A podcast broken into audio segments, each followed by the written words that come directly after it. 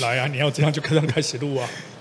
不要。刚麦克风开之前，何老师，你刚说什么？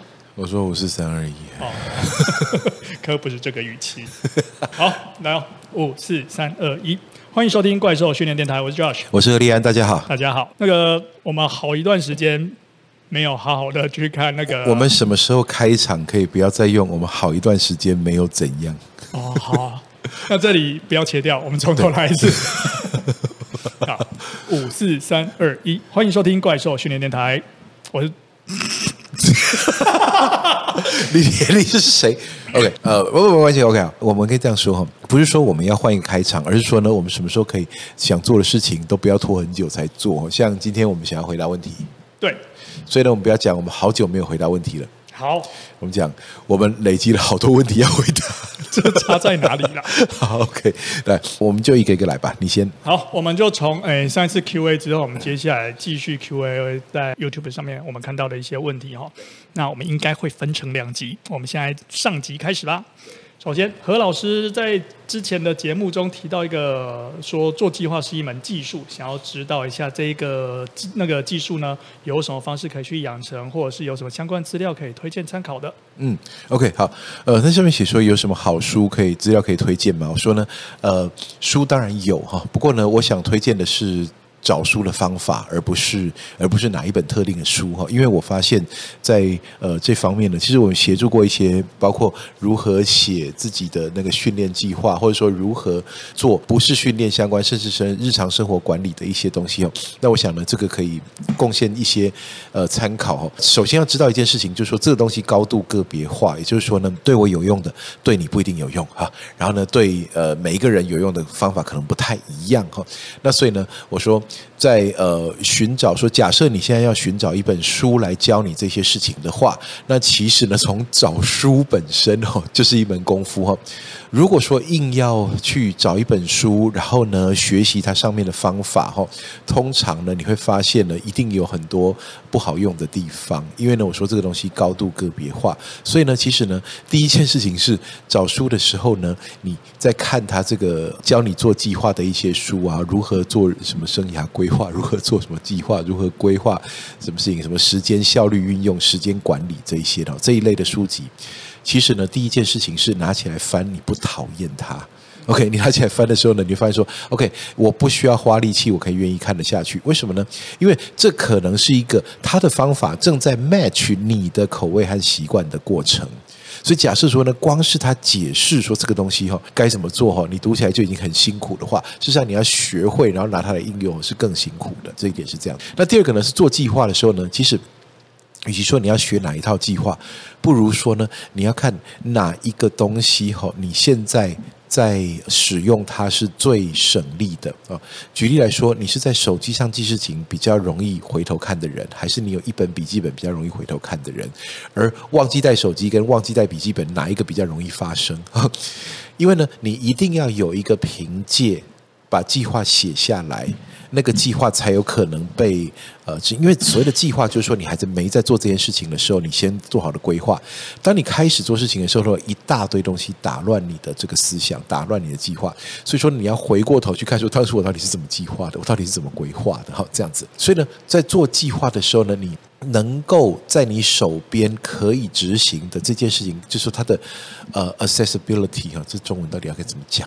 这个可达性、易达性。我不用花什么力气就可以取得我那个计划，因为假设你是手机不离身的人，那你把它写在手机里面可能比较方便。但是假设你是手机输入觉得很讨厌的人，像我一样，我觉得手机那个怎么可以那么小一格，我怎么按都会按错。那这样子的话呢，其实一个笔记本是比较好的。哦，这样子。那做记录的工具要先存在，然后呢，做计划的方法哈，必须是你能够轻易消化吸收。我刚刚讲，你可以去书店里面看自我管理、时间管理的一些书籍，但是那个书籍要拿起来翻两页，你会讨厌它的话，你大概也不容易使用它的方法。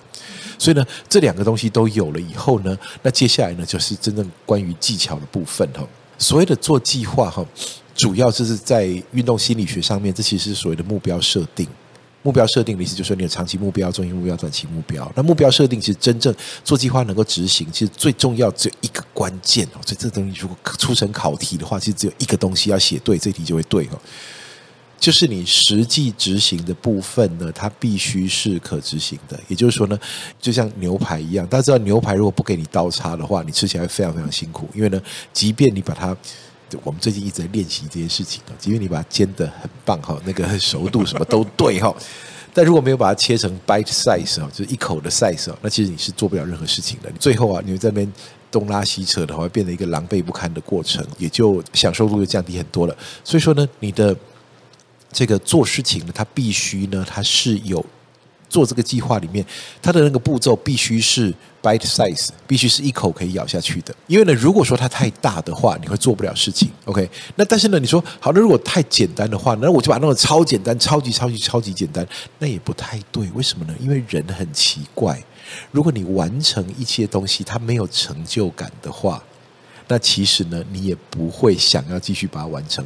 事实上，做计划能够持续完成，真正的重点在于你有那个动机，有那个动力，一直去做它。要不然的话呢，其实想一个很高远的目标，其实谁都会。我们从小到大都做过了这种说，我要把这个书念完，我要把考试考几分，然后我想要怎么样，我要比赛，我要得奖，干嘛？这做的计划其实谁都会，就。在发想的那一刻，其实谁都可以做这件事情，但真正困难的在于说，第一个，你做出来的计划它有没有执行度，你能不能执行？如果它不可能被执行的话，其实那做计划只是空想而已。第二个呢，是你会不会孜孜不倦的不断的回去去做这件事，反复去做这件事情？你就想你想把最大几率练大。那是一个非常漫长的过程，而这中间呢，有大多数的时候，你很难当下取得什么乐趣。但是呢，你必须要孜孜不倦的不断的去进行它，然后只要你身体适应了，它突然间就涨上来了。所以呢，这种情况下就是变成说维持动机。而你要能够维持动机的话呢，你要让这个目标呢，它是可执行，但是又有一点挑战性。可执行的部分来自于你不会不断的用挫折感去呃削弱自己的意志力。那第二个呢，有一点挑战性，是为了要喂养你的成就感。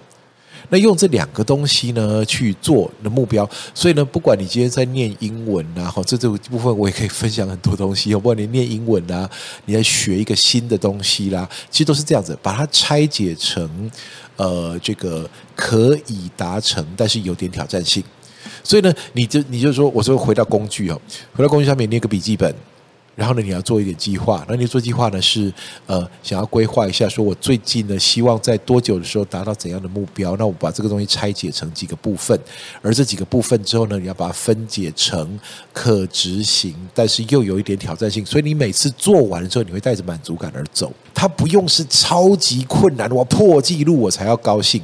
它可以是说，诶，我今天执行完总数高达四十五次的爆发式训练动作都是正确的，我这样子，或者说呢，我今天呢把这个我的非最大肌力，但是呢我把它用标准动作执行完十个单次，这样子，也就是说呢，这种可执行但执行完毕你又会有那么一点点成就感的东西，其实推进你长期进步。要知道一件事哦，所有的东西到最后都是拼反复次数的。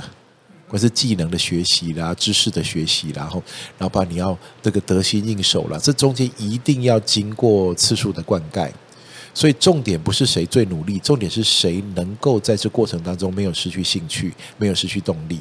所以呢，在定目标的时候呢，可执行但有挑战性，这是一个很呃很重要的一个关键。好，那到头来呢，都不是谁真正最努力，而是谁没有放弃。有人讲说，那个我最近听了一个说法，就我觉得超棒的，就是长距离耐力，真的超长距离的耐力的那种比赛哈，其实比的不是谁跑最快。比的是谁用慢速度，但是都没有停下来，都没有慢下来。呃，那所以呢，其实呃，各种东西都是一样，所以做计划也有这种类似的情形。好，所以呢，我可以说，呃，如果说你要对于计划的话呢，说选书哈，选你高兴的，因为呢，这一定是个别化的东西，所以你要让个别化的历程可以发生。但是呢，在真正做计划的时候，其实我想呢，可达成，但是有挑战性，哈，这是最关键的。其实我用这个东西，从我在运动生理学大概。那这这这说起来，那有二十年前，我知道这件事情以后，我几乎拿这个方式来做所有的事情。就我一定要让事情做完，我会有点成就感。比如说，像去吃到饱餐厅啊，要把它吃到什么程度会有成就感？没有了，不是了，这这这种，它它必须是个练的东西。我想说，只要好吃，应该都很有成就感。不不，那是饱足感，那不一样。我说，我说也是一个练的东西，是一个自我成长的东西，是一个有进步感的东西。哈，那你一定要让它可达成，但是呢，又有挑战性，这样你才会一直重复去做它。那你在做计划的时候呢，如果你的计划没有办法具备这个东西的话，那对我来说，主要这是很个别化的哈。对我来说，如果我的计划做下去，它会是一个枯燥的，它执行完毕之后呢，是没有什么成就感，它没有什么挑战性的，你就是把它执行完毕啊。那其实呢，你大概就不容易去做成功这件事情。我说这个哈，甚至什么呢？呃，你可以主观去定义什么叫做成就感。所以呢，像我觉得像做家事哦，就是一个你你平常你不会很想做它哦，因为它没有什么生产性的东西，你做了也不会拿到薪水哈。但是呢，你就会想说，好，那我要把它定义成我我就要把这东西。擦的有多干净，然后呢，我是说什么？然后呢，你你要把它小小的做，你不要说我等一个大段的时间我来做全部啊，这样子。那所以呢，你就发现说，哎，我花个二十分钟，然后把它做完。做完之后呢，我会欣赏一下这个干净的感觉哈。那这样子的话，你就会把呃，像像我洗碗，我会连洗手台一起洗。所以呢，你会发现说呢，你整天哦下来，因为每天晚上洗碗嘛，但你隔天早上起来看的时候，那洗手台要亮晶晶、干干净净的这样子哈。那这就是我的成就感，就是我洗完碗之后，我会把那个洗手台洗到我会自己感动，这这样有没有点奇怪？但是呢，这是我取得成就感的部分。那一旦成就感出现了，OK，好，那这个这个事情呢，就会让我下次回来说，我把这一堆脏乱的碗洗完之后呢，我会得到一个非常干净的洗手台。那这个时候呢，就会变成说这个 reward。这其实这个原理在那个习惯的力量里面有提到，就是你你这个事情发生到结束，你要一个 reward，你才会一直不断重复、不断重复、不断重复，而是那个不断重复去达到你的目标，不是那个单次努力去达到你的目标。我问你一个问题哦，你之前有念过管理学或相关学位吗？没有管理学的学位。嘿，对。那我跟你说，你刚刚讲的东西呢，其实在我之前念管理学院的时候，有一个很几乎是。不谋而合，一模一样的原则。我们那时候叫 SMART 原则，OK，它叫 S M A R T 四个字，S 是 specific 具体的.所以你定目标的时候，它必须要是具体的，嗯，然后再来呢，M 是 measurable 是可量化的，嗯，就你可以把这个你要的目标呢，可测量的，对对对，可以讲的讲得出来的，嗯，然后再来呢，第三个叫 achievable，嗯，A 就是可以达到的，嗯，因为这就跟刚刚讲，如果你定了一个目标，其实是完全达不到的。那其实意义不大，而且你可能在一次一次的尝试中挫折度提升，然后就你的、那个、就放弃了，对，就很快就放弃，没有那个成就感去达成。那接下来有一个 R 是 realistic，就是也是现实的。OK，对，这些讨论完之后，你必须这个东西对你有帮助，是有实际上帮助，你才会做这种计划，你才能够得到这个成就感。对，那最后呢，有一个是讲说那个 time。Related 就是他必须要在某个时间上去做一个管控。嗯、你这个计划不会是我决定要怎样啊、哦，十年之后再达成就好。那我会说，哎，如果十年后你要达到什么目标，那不如你先切成一年一年要做到什么事情，然后再看一下说，那这样在今年里面做什么事情比较有机会，这样子慢慢的去达成，然后每年做调整。其实这是在管理学上常用的一个那个呃规规划方式。嗯那其实也跟刚刚老师讲的非常类似。对，最后我附加一个东西哦，哎，这说起来其实蛮像的。管理上，难怪那个国外很多那个运动心理学专家，最后在那个呃商业管理领域找到工作。这其实过去是例子是不少。我说最后呢，再附送一个东西给大家哈，就是呢，你每天要有一个。呃，你要说它是 meditation 吗？就是冥想时刻哈，或者是或者说安静时刻也可以啦。哈。像我的话呢，通常是我在做训练的时候，中间会有一些空白时间，这是我思考的时间，或者是说了哈，就是有人喜欢早上起床，有人喜欢睡觉前都可以哈。那有人喜欢入睡前躺在床上，是不是也可以做做个安静的功夫？干嘛呢？说你每天一定要有一个这种重新检视这些目标的时候。重新解释这些目标的时候，因为呢，如果说没有的话，其实我们人每一天很容易被环境带来带去，包括工作压力啦、学业啦、事业啦，然后包括家庭啦，包括呃小孩啦、哈 夫妻啦，什么这种各种的因素都会干扰你思考。那你说，这本来我们每天就是要必须要面对这个外在环境很多事情。我其实现代人人生是非常非常 demanding 的，是非常任务繁重的。一定要有一个时刻，是你不在外力的干扰之下，重新思考一下你的目标，你今天做哪些事情，或者你明天即将要做哪些事情。这个思考的过程呢，可以确保你啊不会定了目标之后把它放着，然后呢，接着又随波逐流了好一阵子，然后才突然想到说，哎呀，我这个目标我就忘，我把它忘记好久了。学东西的目标很容易被这样子抛弃。学东西的目标很容易被这样的话，因为我我要提升什么能力啦，然后那结果呢，弄了搞了老半天，就你就是没有去做它。不管你已经把它切成一个 measurable 的 size 哦，一个 bite size 哦，然后呢，这个它是呃可达成，但是又有挑战性的什么东西，但是你完全没有想到，你今天要把这件事情提出来做它一下哦，那其实是是非常可惜的。所以最终最终是定目标最最后最怕的其实是你把那目标整个忘掉。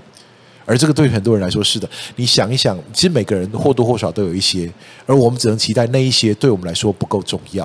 如果它真的够重要又被你遗忘的话，那其实搞不好光是重整这件事情，你的人生又往前进了一大步了。所以，其实刚刚还有另一个很重要重点，我觉得呢，就是我今天听到何老师说，他洗碗的乐趣以及成就感获得的方式，原来是把整个 sink 都洗干净。希望有机会邀请你到你来我家吃个饭。到别人家我就没这个兴致了。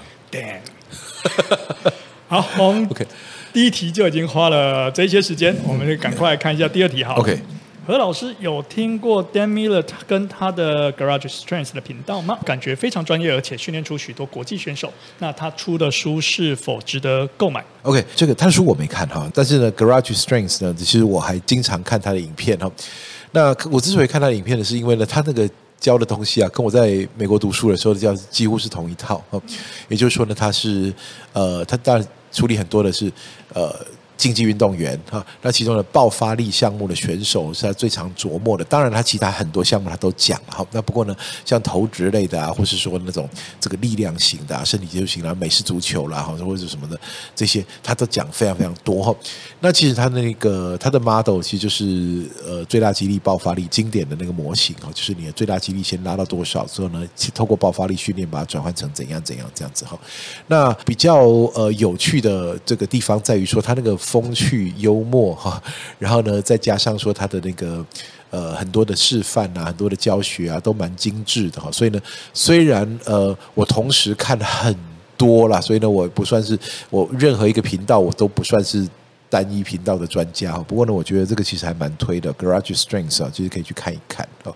那至于他写的书呢，呃，就我我还没机会读到哈。不过呢，有机会读到再跟大家分享。那再下一题，哎，下一题就好玩了。下一题教我说。从前乔许说要交代跟何老师的关系，一直都没有兑现。哦，这一题，那我们都很好奇，所有教练学员对何老师都恭恭敬敬的，只有 Judge 跟何老师讲话没大没小，究竟是什么关系呢？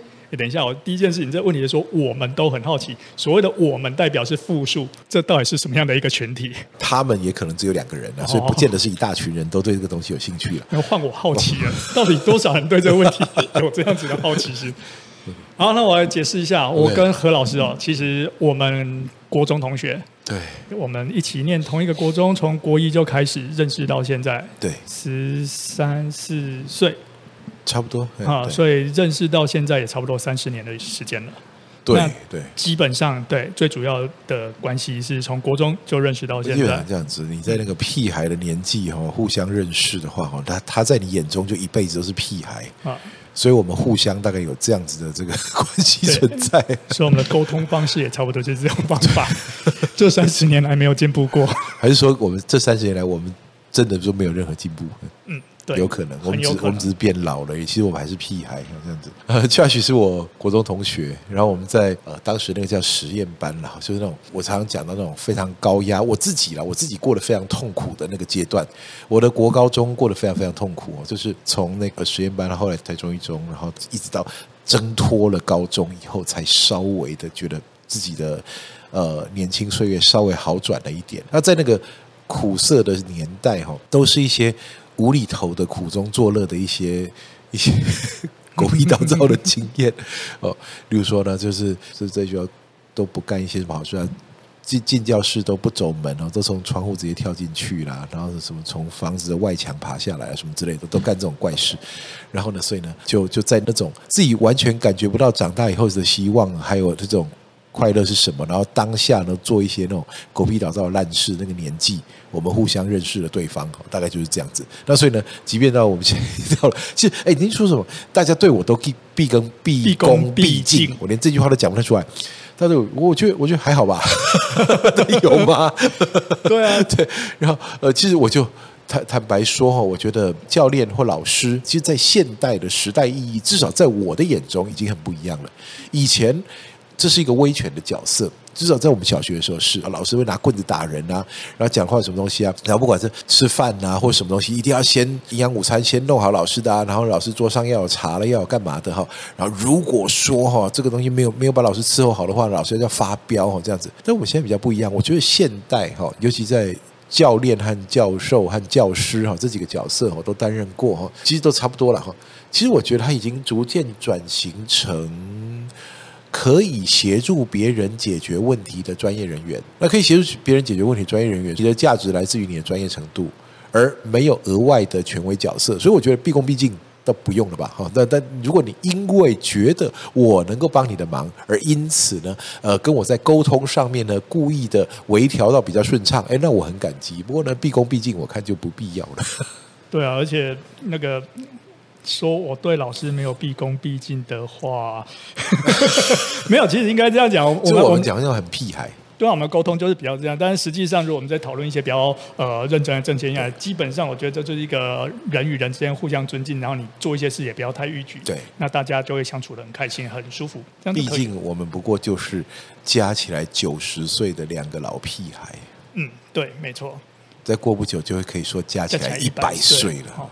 在五年的时间就够了，好可怕！对对啊，备战五十岁，这是我最近的想法。哦，真的、哦，嗯、最近的想法。虽然虽然我们今天主题没有讲这个，但是我就想，我说呢，四十五岁哈，然后备战五十岁，为什么呢？